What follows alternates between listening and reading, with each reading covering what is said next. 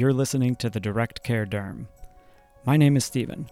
I'm a board certified dermatologist and direct care dermatology practice owner. I'm also your host. The Direct Care Derm is a podcast that gives you a blueprint for creating a direct care practice of your own with the help of my story as I'm living it and the stories of many friends and colleagues, both within dermatology and other fields of medicine and in relevant non medical fields such as marketing and finance. Each week, my friends and I will be bringing you tips, resources, education, entertaining stories, industry insights, and so much more.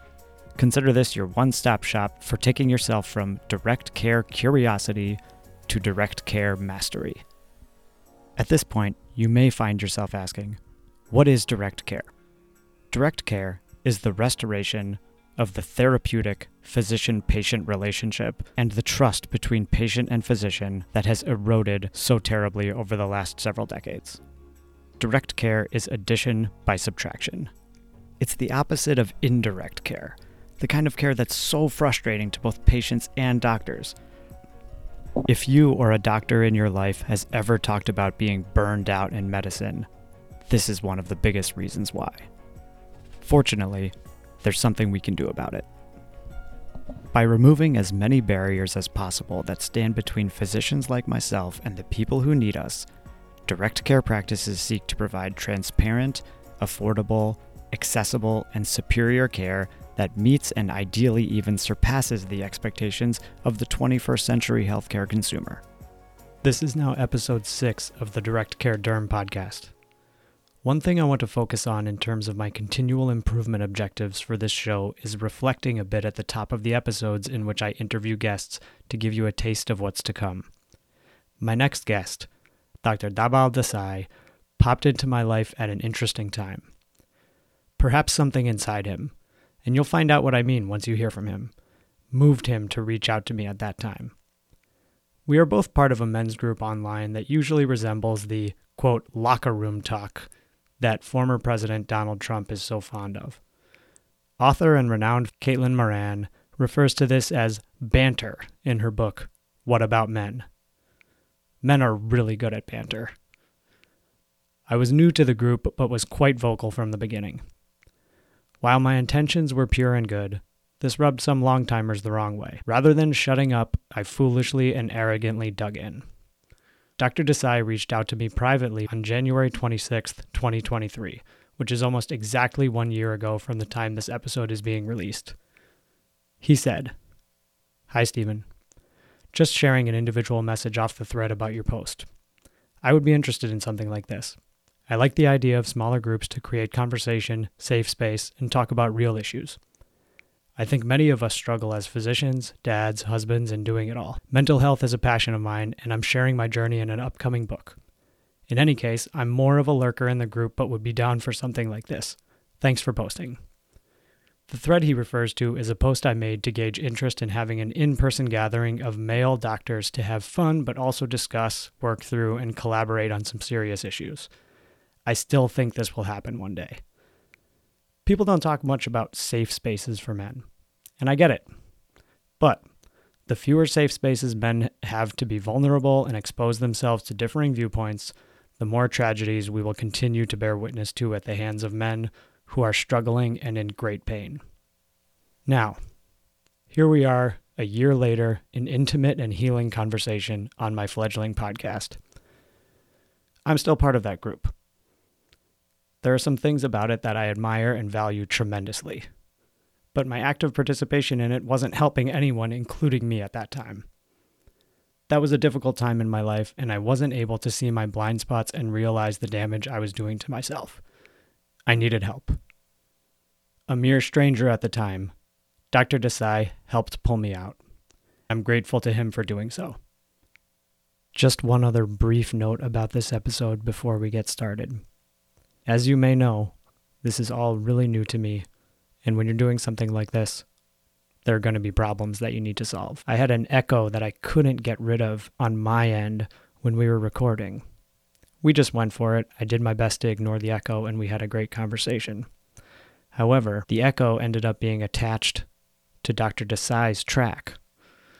That meant that when I was editing, I had to use just his track with both of our voices in it in order to avoid the echo. That made the timing slightly off and it reduced the quality of my voice at least, but he still sounds great. It also meant that I wasn't able to capture side by side video of us for the promotional clips that I used for this episode. In those clips, if you've seen them, it's just Dr. Desai, even when I'm talking. That means we get to see him listening. I think this actually ended up being a blessing in disguise because it's a fantastic example, even though he wasn't deliberately trying to show that, of the art of active listening. You can really see here why and how Dr. Desai is such a wonderful physician, friend, father, and husband. Enjoy the episode. Dr. Stephen Lewellis here. Welcome back to the Direct Care Derm, and thank you all for being with us. Today, I am honored to have with us physician and author, Dr. Dhaval Desai. Hi, Stephen. Thank you so much for having me. It's really an honor to be here with you, and I appreciate your vision. A little bit about myself. I am a physician. That is my career. I am trained in med peds, internal medicine, and pediatrics. I practice in Atlanta, Georgia. I am married to another physician, Yogita. She is a physical medicine and rehab physician, physiatrist, and we have two kids. Kaya's age eight, and my little one, Kave, little boy, he's three and a half, will be four pretty soon. So mm. we're pretty settled down here. Professionally, I've really enjoyed being a physician, but I really developed a passion for the human experience in medicine pre COVID, and everything happened with COVID, which I know we'll get into, which led me on a different mm-hmm. journey. Beautiful. Thank you for sharing that about yourself. And it sounds like we both had pandemic babies. Yeah, Tell me about yours. Are yours born in the same time? Mm, my first is four years old. Oh, okay. I know that yours, you had one in February 2020. Is that right? That's and right. Mine, my first was October of 19. Okay. Okay. And then we have a younger one now. She was born in 2022. Oh my goodness. Okay. So I get it. so we'll have a lot in common to talk about, but your perspective is also quite unique as sure. well. And I'd want to get into that. So right off the bat, I'm going to show your book here. You were kind enough to send me a copy of that, and I do appreciate it. I love any physician who has the courage, creativity, and the drive to write a book and share their story. Yours is called Burning Out on the COVID Front Lines, a doctor's memoir of fatherhood, race, and perseverance in the pandemic. You tell a story from 2021 that for me brought to mind the troubling cognitive dissonance of faithfully taking care of people who were so disrespectful of policies like masking, for instance, and the people who they were so arrogantly expecting to take care of them regardless of how they treated them. And we have, as physicians, this internal struggle. We know people are hurting and they're in pain, in distress. Sometimes they're even cognitively impaired. And we have to take this into consideration when we're understanding and perceiving how they are treating us. There's also a line. So tell me a little bit about your experience with that during the pandemic. I'm sure you experienced a little bit of it prior to as well. How you processed that and maybe how you've grown in how you're able to deal with that. And I'm sure the pandemic brought it to a climax because of the, the stress that everyone is under. Yeah, first and foremost, historically, and to this day, I'm still always going to be a patient advocate and try to advocate for what the patient needs.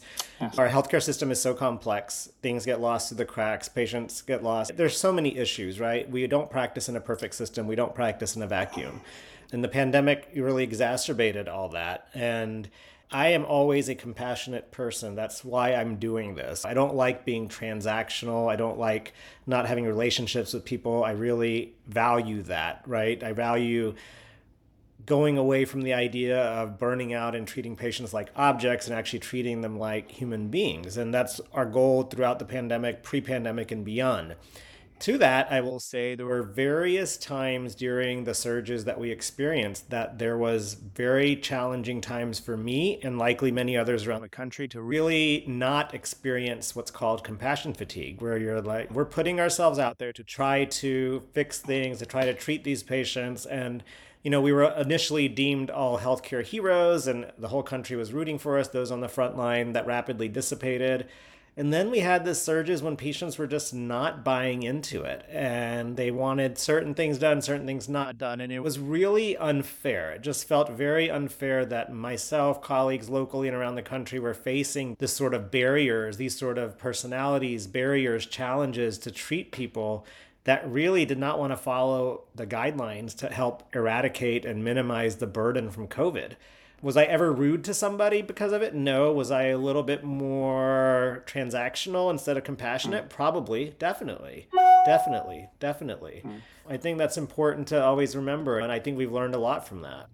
I feel that in myself, even the transactional nature that you almost forced to transition to in order not to be frankly rude uh, when you're almost feeling attacked or disrespected so I applaud you for keeping a professional air even in the face of such a challenge. And thank you for being on the front lines. Uh, I'm a dermatologist. I was taking the quickly put together courses about what the heck to do in the ICU when we decide to put you in there. Uh, and I was terrified. I remember laying on my bedroom floor watching these videos about PEEP, and I was like, when was the last time a dermatologist thought about PEEP? I never had to go in, and I'm very grateful for that, but I won't ever be able to know what it was like for you and your colleagues and the many that have un- unfortunately been lost. But I want to thank you well, for thank that. You. Because... No, thank you for saying that. It was a privilege. It truly is a privilege to mm-hmm. serve, but that privilege didn't come without a cost. Absolutely. And every piece of service that has that degree of magnitude certainly comes with a cost. So, moving on, I want to go from a, a, passage on page 25 of your book, and I'm just going to read that. This was in a chapter called The Twin Pandemics. You write Soon we began to notice a racial divide among patients admitted with COVID 19. I would glance at our patient list and talk to colleagues, and we saw that the majority of those hospitalized with COVID 19 during the summer of 2020 were Latinx or African American. At first, the numbers indicating racial disparity among COVID patients appeared to be coincidental, but this trend was sustaining. Without question, COVID 19 was ravaging these minority communities faster, with many getting so sick as to require hospitalization. It was scary. Something had to change. Could you tell me about your experience with that and that of your colleagues? And if you were able to come up with anything that you felt made a change. I know you did some outreach yeah. to those specific communities. Tell me a little bit about it. was weird, Stephen. It was happening in slow motion, yet very fast at the same time in that summer mm-hmm. surge. And we were definitely seeing those patients that had to work, that had to be out, factory yeah. workers. There was a huge outbreak in multiple similar settings and there was a lack of health literacy there was a lack of there, there was a lack of ability to leave work they needed it for socioeconomic reasons and it was really palpable and you could see it and it just raised my eyebrows again saying we have to keep advocating for those that do not know how to advocate for themselves in the system yeah. for those with limited english proficiency we did do a lot of outreach my colleagues and i i'm also a spanish speaker i can immediately see trust in a a patient who's a Spanish speaker only and I start speaking Spanish. Of course, it was a very depersonalized approach. All they could see is my eyes and the garb of all the COVID PPE we had to wear, but there was extra trust there. And I could trust personally and said, okay, we're going to have to do this. We're going to treat these patients, advise them, but we need to do bigger outreach to the community. So we partnered with some local Latin American associations, Spanish cable outlets, news outlets to really talk about it. And I'd like to say that made a difference. Did that solve everything? Of course not. Of course not. But it was a wake up call to me. And I knew this all along, but it was more of in reality saying, okay, wait a minute. There's so much need for advocacy in what we do. Again, a calling is that what are we really doing? We're seeing patients, we're treating patients, and this is just not my field, this is your field, all of our mm-hmm. fields instead of just treating and moving on, there's a way that we really need to make sure when we're seeing so many patients, when we're doing what we're doing, that patients understand what their disease is as much as we can make them and help them and know what to do when they're done with us, whether they're leaving the hospital, leaving the clinic. They don't understand what's going on, how to take their meds, why to take their meds, where to get the vaccine, all of those things. It's a big issue. Later in the surges, when we did have the vaccine, I remember for some of the patients who had limited proficiency in English, I would tell them where to log on their phone, and we would sign up for the vaccine together, saying, This is where you're going to go, this is where you're going to do it. Couldn't do that for everybody, but certainly as much as we could, we did that. I did that, and I encourage my colleagues to too. And I'm not saying I'm perfect and I'm the worst, the best person ever and the most altruistic, but there was a lot of epiphanies for me personally. Things I knew before, but things that really were much more precedent and real eye opening to me, saying how divided we are, not only in healthcare, but in the communities. Those are such good examples. I love that you, as a patient advocate, you said, and that is part of our job as physicians. It's not relegated to someone else in the patient advocacy department or whatever it might be. You knew that those little gestures, especially in populations that, because of things like systemic racism, would naturally have a smaller degree of trust or a degree of distrust towards the medical system. You could make a small gesture like speaking Spanish, which I applaud you for that. And you see that switch in them. And going on the phone and let's just do this right now. You didn't feel that you were above that because you were the doctor who was in charge. So I, I love just looking at those little ways to stand out above and beyond. And all of us can do little things like that, right? We just Yeah, have to find what we can do. And it's not saying we go and change everything, but one thing at a time, one small thing at a time can make a huge difference for the Huge. recipient. Absolutely. It's a paradox in healthcare, just like voting. We think, what does my vote matter? Right. But That's such a if good you- if no one That's votes. a very good comparison. and uh, Todd, Dr. Todd Otten, who you may know, wrote a book called Ripple of Change. And that is the whole thing. If we are all throwing these tiny pebbles into a pond, it's going to be like throwing a cruise ship into the ocean. It, it, it's going to make a difference. And that is what we all have to believe, even though the individual things might not have an effect beyond that one patient and their family. But that's still so important that they are affected, that patient and that family. I love that. I really do. Yeah, thank you. The murder of George Floyd. This happened during the pandemic. I lived in downtown Minneapolis dur- mm. while, during that time while that happened. And you reflected on that in the book and thought about systemic racism and how you maybe weren't as aware of it growing up eh, and even uh, in your adult years. And these series of events brought it to light for you you mentioned that the I forget it was a oh it was a, a doctor your partner Dr. Varakoba or Varakoba is that right? Dr. Which, Dr. Ahmed, my Muslim colleague. Uh, no, it was a woman who Wariboko, Dr. Wariboko, my Jenny. residency Sorry, colleague. Yeah, Dr. I Jenny, Dr. Wariboko. Jenny. Yeah. People would just on the wards would just naturally call her Jenny, Awful. but you were Dr. Desai. It was terrible. In my was- eyes. It I'm- happened in front of my eyes. It's Yeah. wild to and you feel that. helpless. You feel helpless. These aspects of systemic racism also bring up the idea of allyship. What can we do, those of us who aren't as afflicted by it? And we'll get into your story of, of this externality of a disease that you have that perhaps has in some way actually given you more privilege than you might have had otherwise in our society. So the, I'd love to explore that, but tell me how you have grown and become an ally. There's countless stories, and the ones I talk about with Dr. Roy Boko, Dr. Ahmed, all being minority physicians and experiencing whether a nurse or another healthcare worker calls them by their first name instead of doctor. Or a patient disrespects them because they wear a hijab associated with their Muslim mm-hmm. faith.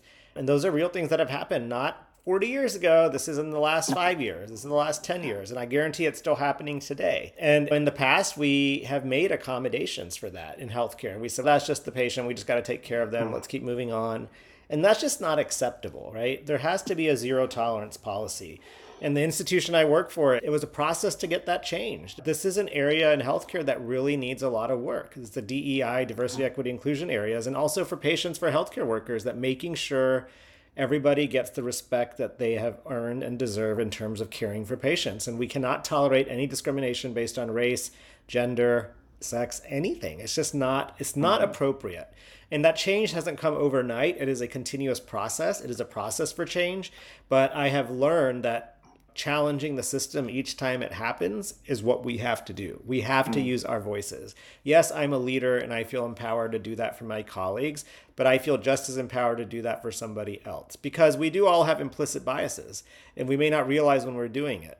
So I think myself included needs to recognize when that's happening and take a step back and be like, okay, what's really going on here? And it's a lifelong journey to change ourselves, but I think being aware, and I learned that especially during George Floyd, seeing the racial tensions that were building, the kneeling ceremony on a Friday afternoon that was happening across the country I know there was a sense of discomfort for a lot of people. There, some were saying, "What if I don't kneel and everybody else is kneeling, and I'm not kneeling because I just don't want to kneel, but I still respect the cause? Am I going to be looked at differently?" There was so much going on when we did all this, and I felt tension from patients. I did from minority mm-hmm. patients. That I walk in a room in a hospital room, CNN's on with all talking about it, and where you lived, Stephen, during the time. Yeah. So I think what a tragedy the murder of George Floyd was, but racism's always been there, but it climaxed for us in 2020 yeah. with the, such a you know as a twin pandemic, and I certainly experienced it. It's remarkable how many people came to that realization and it, it, took so long for those aspects of a society that other people it's part of their life every single day. It's the fabric of their life. They cannot step away from it. But for some people me for example i can step into it but it's not that I can never step out of it. And that is not something I can change, but is something I can recognize and throw pebbles, just like you are recognizing it in yourself and try your best to be an ally. And zero tolerance, like you said. Say something. If you see something, say something. Absolutely. You don't just let it slide because they're they happen to be a patient in the hospital. Then these things can be done respectfully r- rather than trying to get in a fist fight and shouting with someone. I want to talk about your experience with vitiligo, if you're yes. willing to go I into would, that. That was a big part to. of the book, and I would be happy to. And you being a you being a dermatologist, I think it's even yes, more powerful to talk about. Honestly, yeah, please. I'll prompt it with something that I read on page 84. This is a chapter called Skin Color. Living with vitiligo is not easy to talk about. Yet I'm sharing this important part of my life as I realized during the events of 2020 how it has affected me and opened my eyes to the persistent issue of race. To be clear, I'm in no way embarrassed or ashamed by my skin color. It is, a, it is a result of a disease process that affects a part of my body that people may see when they look at me. I never wanted to make it a bigger deal than it was, and it was ingrained in me by my family to not obsess about it. Vitiligo is an autoimmune disorder which attacks the melanocytes, the cells that produce melanin or pigment in my body. So, over time, as the melanin producing cells got destroyed, my skin developed white patches at varying stages. Today, my skin is essentially more than 90% depigmented. As a dermatologist, particularly a white dermatologist, and unfortunately, the majority of dermatologists remain white. We don't see this disease for the severe stigma and social difficulties that it can cause, even if it's mild. An African American with mild vitiligo with just a few spots here and there experiences something way different than if I had a couple spot, spots of vitiligo on my face or my hands. I try to always keep that in mind, but it's still, again, it's something I can step into, but I don't have to live with. Tell me about how vitiligo has affected you and the unexpected externality of what you mentioned as white passing, which I found fascinating. Yeah. First, I want to say I have not heard that passage be read out loud by anyone but me when I recorded my audiobook. And it makes me really emotional, honestly. It yeah. brings back all the feelings.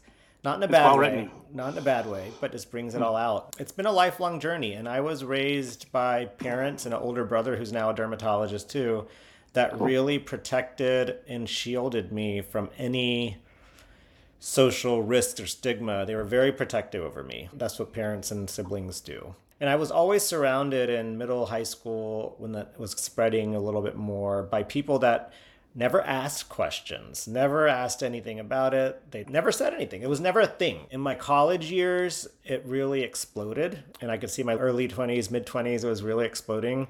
And it was rough. I, of course, felt self esteem issues. I, of course, felt self conscious. But I was once again, sur- I intentionally or unintentionally, was surrounded by people who loved me as a friend, accepted me, and it really wasn't a thing. I never really got into it. I never really had to explain what's vitiligo, it's an autoimmune condition, and blah, blah, blah. And then in medical school, it became an issue because it was more prevalent. It was more, it was all over my body. And I talk about these examples in the book, but at one point, as a third year medical student, when you're the bottom of the bottom, an attending pulled me in the center of the hallway and be like, "Oh, what's on your neck, Doctor So and So? Come look at this. I think this is vitiligo." That is the worst thing that could have happened, and that was such an awful moment. And who does that? who does that? Would yeah. that be tolerated today? I hope not. But living, yeah, living like that was tough. I was self conscious about it, but I developed a tough shell. And fast forward, I have a loving partner who accepts me. And my daughter, who's eight, already talks about it because we hmm. haven't hidden things from her.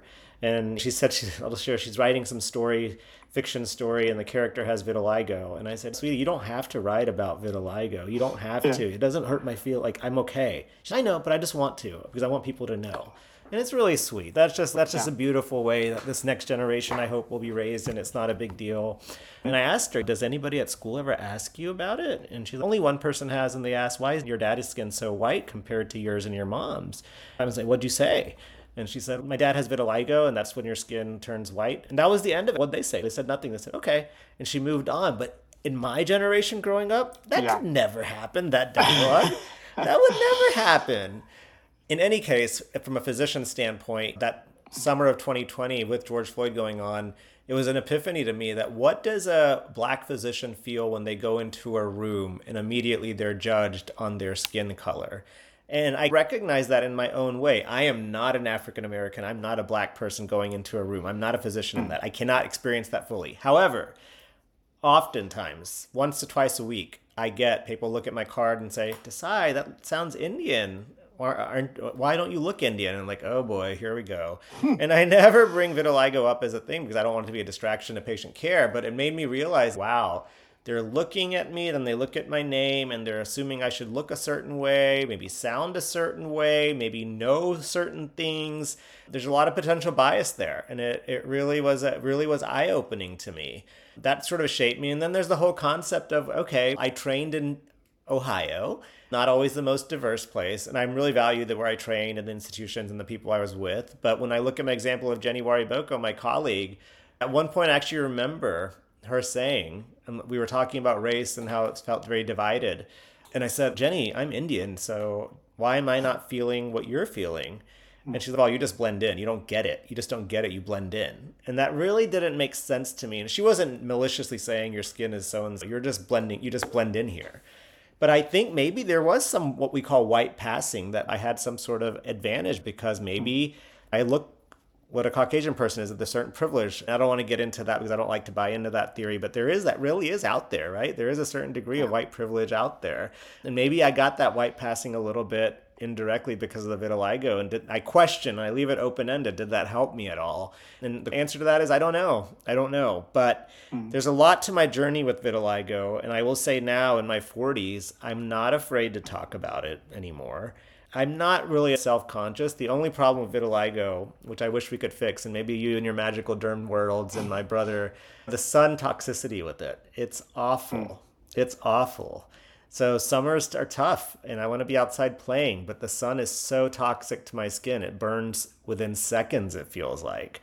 And my wife's really understanding, and sometimes I get a little pouty. But I don't want to wear sunscreen just for going out for 10 minutes. Put it on. It's just the disease process. It is what it is. So thank you for letting me share all that. It makes me feel vulnerable, but I feel like it's a story that needs to be shared. And I never thought I would write a book, first of all, and I never thought I'd be talking about vitiligo in my book. So I'm grateful to have that platform. You're welcome. And I'm grateful to have you share your story and that you are willing to be vulnerable. A few things from that. First of all, just examples of two men sitting in front of each other willing to be vulnerable is a little bit groundbreaking in our current society. I'm grateful I for you for that. Likewise. I think we'd have a lot fewer problems if the more masculine among us had opportunities to be vulnerable in areas that they felt safe. And again, ripples, just throwing stones. You and I having this conversation and then putting it out on the internet, that's a, that's a small stone and it'll make a ripple. Another thing, your daughter and the school experience you and I have both been in therapy and perhaps still are in, in therapy. I am. and I can take that out if you don't want us to share it, but it's in the book. I openly talk about it. Yes. And one thing I've learned, at least, is a big part of it is just being with things that are uncomfortable, sitting with an emotion that we're not used to being with or we're scared of for some reason. And you just, you take the potency away from it by naming it, describing it, spending time being with it. And your daughter was able to dispel that at school because she normalized it, because it was normalized for her. And she had the courage to say something about it because she wasn't scared of it, because uh, that was due to you and Yogita, how you've been in terms of how you've parented. That is just fascinating because the response of a child when something is that straightforward is, okay. They just have questions. They're curious. Right. They, just like adults do but the prefrontal cortex develops and we stop asking those questions when we think it might make someone else embarrassed or self-conscious. But i loved how she dealt with it. And thank you. I want to ask you the sunscreen is great obviously it's horrible to have to put it on if really 10 is. minutes of it really is do you take any supplements like HelioCare, for example, that can boost the pr- protection against uh, photo damage? It doesn't mean you wouldn't have to wear sunscreen, but it could help, especially on vacation. I have not done that. My brother has mentioned that to me, but I need to Okay. be. I will look into that. It's worth looking into just because you are so at risk. Your skin will burn, it'll exacerbate your disease, and also increase your ultimate risk of, of skin cancer. Uh, a, a colleague of mine, a residency mate, his name, his name is Dr. Teo Soleimani. He has his own Mohs surgery practice in California. He started a company called Soul Science, and their first product is called Sun Powder. And it has niacinamide in it. And they also took the ingredient, the active ingredient in HelioCare, which is a botanical that protects against the dangers from the sun and you put those both in the same product and you can put in a shake in the morning or something like that so there is innovation happening it's not a magic pill that makes you not have to use sunscreen I was going to ask. This is me playing naive, but do you think in our careers, in our lifespan, Yeah. there's going to be anything like a PO pill we can take that'll protect us from the UV rays? I've thought about that for years It doesn't I seem very hope easy to do, huh? no that's why it hasn't been The done. skin is the largest organ, right? That's what we learned. yeah, right? people are working on it and people are I mean, at look, least sunscreen's not what- the end of the world. It's just oh, annoying sometimes. it's great it's going to keep you looking young Yeah, Yeah, that's for maybe, sure. maybe. So. And lastly, speaking of looking young, you mentioned you are not an African American walking into a room where that's the first thing people see. Yep. I have it way better than you in terms of privilege. I have few things about me that people will judge me about immediately in a potentially negative way before knowing anything about me. You, it, your name is going to be on their paperwork, so they're already making judgments about it. My name is weird, but it's probably still sounds like a white person. I look like I'm 15. Yeah. So that when I come into a room, boom, I can see it in people's faces. Yep. Even though I'm You a sniff it. dermatologist who has been Yeah. practicing for four years and almost 40 years old, they say, "Oh, yeah, I, I'm surprised you're out of high school." Oh my or gosh, something like that. I've heard and that. it's one or two times a week, just like you mentioned. So it's not about saying this is as bad as this. No. It's just getting a glimpse of what it's like to be judged by something that's completely out of your control that influences the way that someone interacts with you or thinks about you. Just empathy, a way of developing empathy. Absolutely. And to that point, Robin Roberts, who's a broadcast journalist I'm a fan of, don't compare your despair. I've heard her say that in a speech. And it's Yes. I like that. It's so true. Yes, like we have different things, but don't compare it. Yeah. We're stronger than we are to get through this. I love that. That's the same thing I think of when people say first world problems. yeah. We're all humans and we all have problems and Yeah. they're, they're on different levels. Yeah. But they are problems and they make it, they matter. Yeah. I'm paying attention to the time. We got started a little late. I would love to have you much longer. I wanted to talk about fatherhood. Yeah. Maybe we could have you back someday. That would be great. Okay. But I want to skip to burnout and mental health. Please, I'm hoping can we will talk about that. Yeah. I'm going to read a passage from page 51. It really means a lot to me that you read this so diligently and prepared like Oh, this, by thank the you. way. Thanks for saying that. I was experiencing the all too familiar symptoms of burnout that I had not yet come to fully recognize. More and more, I felt closed off from simple pleasures. Those moments with my son, for instance, giving him a bottle. I would look at him and he at me, and somewhere in my brain, I knew this time was precious, yet I fought taking it for granted. This is what being permanently distracted can do to you. I didn't have time to appreciate the beauty. Life was moving too fast around me, and I was beginning to feel cheated. It didn't feel fair. Our games of give me a nose. He would stick his little face out and literally try to touch his nose to mine started to feel automatic. That I was interacting at a remove. This distressed me to no end. Our game had always been one of joy. And you started to recognize that. And there's a new book by a doctor who's a YouTuber now. He's a productivity expert, his name is Dr. Ali Abdaal. And he wrote a book called Feel Good Productivity. Mm. And he identifies three types of burnout mm. overexertion, mm-hmm. depletion, mm-hmm. and misalignment. Mm. I think all of us experience a combination of those. I fully agree. Maybe you could reflect on your experience of burnout and your path out of it. Yeah. And now that you're at a point where you're clearly trying to influence your colleagues and yeah. be a, a, hand that's reaching up absolutely or down sorry to, to help them exactly yeah i think i've been struggling with the mood issues for a long time mood disorder we call it depression mm-hmm. anxiety whatever you want to call it maybe a combination of the two and i'd always fought through it and said okay i just got to move forward and truth be told, I never wanted to be that person to show weakness that I thought was like, well, I can't, I'm not going to be that person. I'm going to be, I'm going to fight through and get through this. That's just what I do. But the pandemic 2020 it was just too much for me. It was too much. The birth of my child my wife had it harder than me turning her maternity leave into caring for a preschooler and a newborn. I was thrown back in the trenches i wasn't getting an off switch not that i deserved one or needed one but i probably did zoom meetings from home on my admin days were full all day and i had when my wife had to go back to work my little one was too little to go anywhere um, we chose not to send him to daycare initially and it was caring for him and doing all that. I got too saturated and I didn't know until it was too late and I really needed to do something about it. And yes, I was burnt out, but it was more of a mental health thing, I think. I still like my job. I'm a person that needs my mind busy. Me sitting at home all day watching Netflix, yeah, that's great for a day, but then I start twiddling my thumbs and I get a little antsy. So my brain staying busy is a good thing, but me finding, and it's still a lifelong journey to find what that right balance is of too much or too little and finding in between. I started medication during the pandemic, and I talk about that in the book and going through side effects and that, and seeing a therapist and keeping that as a maintenance therapy, so to speak, has been very useful. I am still a work in progress, big work in progress, but I'm far better than I used to be.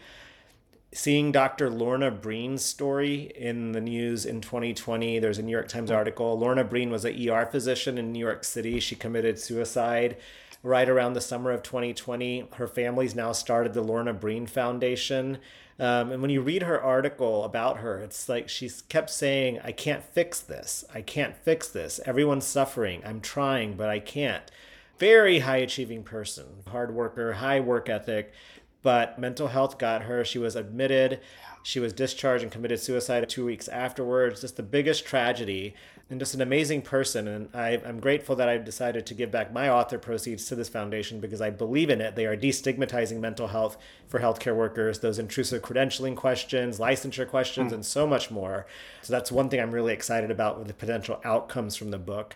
But it comes back down to my passion. I'm obviously a passionate physician, a passionate leader, but I'm also passionate about physicians, especially in their mental health. All healthcare workers, but me being a physician, yeah. it's clear so many of us, Stephen, you clearly are trying to take care of yourself, but most of us don't. And we feel like it's a weakness because we're trained to always be right and on top of things and move forward and just be the top of everything. And that comes a time in our life, but I think, especially in your and my age group, where it's okay, mm-hmm. now what? I'm married, I have kids, I'm settled in my career, and then it's everything gets haywire. So it's yeah. a very interesting position. I could talk for hours on that. We can do so another time, but I would um, love to. Yeah. We need to have you back. Oh, I would love to. I have some closing comments. Yeah. Uh, we have very similar stories. And it is predictable about roughly when the anxious achiever, as my primary care physician describes this type of person, will start to feel things are going haywire. Yeah. I started on a medication during the, the pandemic and SSRI. I'm still on it. It's wonderful. I then started seeing a therapist, still am. All of those things highly encouraged to other docs. And you need to find that balance. You found it part of it in writing this book. I think so. For me, I couldn't just in and out of exam rooms all day long, four days a week, and I had a day off on Friday where I could just go. Yeah, exactly. It's not like I was doing creative work and feeling, is or I was finishing charts, whatever it was. So, finding those ways where you can achieve balance and rejuvenate. Anne Lamott said something along the lines of, everything starts working again when you unplug it for a couple minutes. And it's so simple. That's what we do with our It's computer. so What's going on? simple. But why don't I, do that? Why can't I do that? Unplug, exactly. And so many of us struggle. Lying in bed at night when I should be doing it, I pick up my phone by compulsion and go. Same. Yeah. I have an AirPod in one ear when I'm falling asleep every single night, even though I know that's ar- terrible for my sleep. So we're all works in progress, Dhaval.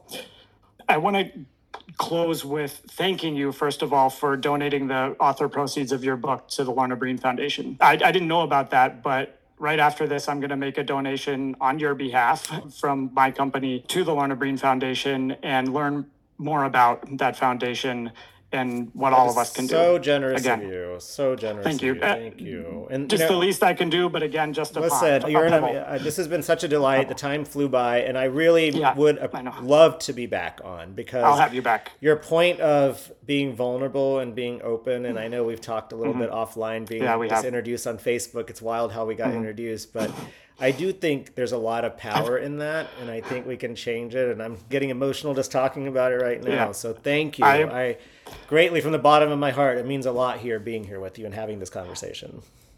Thank you, Dhaval. You were hinting at something that we'll keep private, but you can imagine that when we first found out about each other and you reached out to me privately, I was in a dark place. I had reached my tipping point where I realized I needed those interventions, medication, therapy. I was dealing with anger. My oldest brother passed away. And that was my tipping point. My daughter was born just a few days before that. All that we all reach a tipping point when you need to reach out, and unfortunately, Dr. Breen didn't get that help when she needed it. Yeah. But maybe we can save some lives. Or she got the help the best she could, but it was too late Yeah. and wasn't enough. Yeah, too right? late. That's the Too way I look at enough. it too. So it's something Yeah. that we need to all start earlier and have these conversations. Absolutely. I know that you need Yes. to pick up your daughter back to being father. We are all much more than just physicians. Yeah. And I appreciate you being here. We will for sure have you back if you're willing. I would love that. I- Great. and I wish thank you, the best. for- yeah, and I wish you the best you. with the podcast. Thank you for creating this platform, and we'll be in touch, Stephen. Thanks very much. Everyone, go get a copy of the book, and I appreciate you sharing it with us. Thank you. Hey, Stephen here. If you enjoyed this episode, the best way you can support a podcast is to share, follow, subscribe, and most importantly, leave an honest review on Apple Podcast or your favorite podcast hosting platform. If you're new here, you might not feel ready to leave an honest review yet. That's totally fine. At the very least, keep listening and share it with one person in your life who you think might benefit from it. Thanks for being here.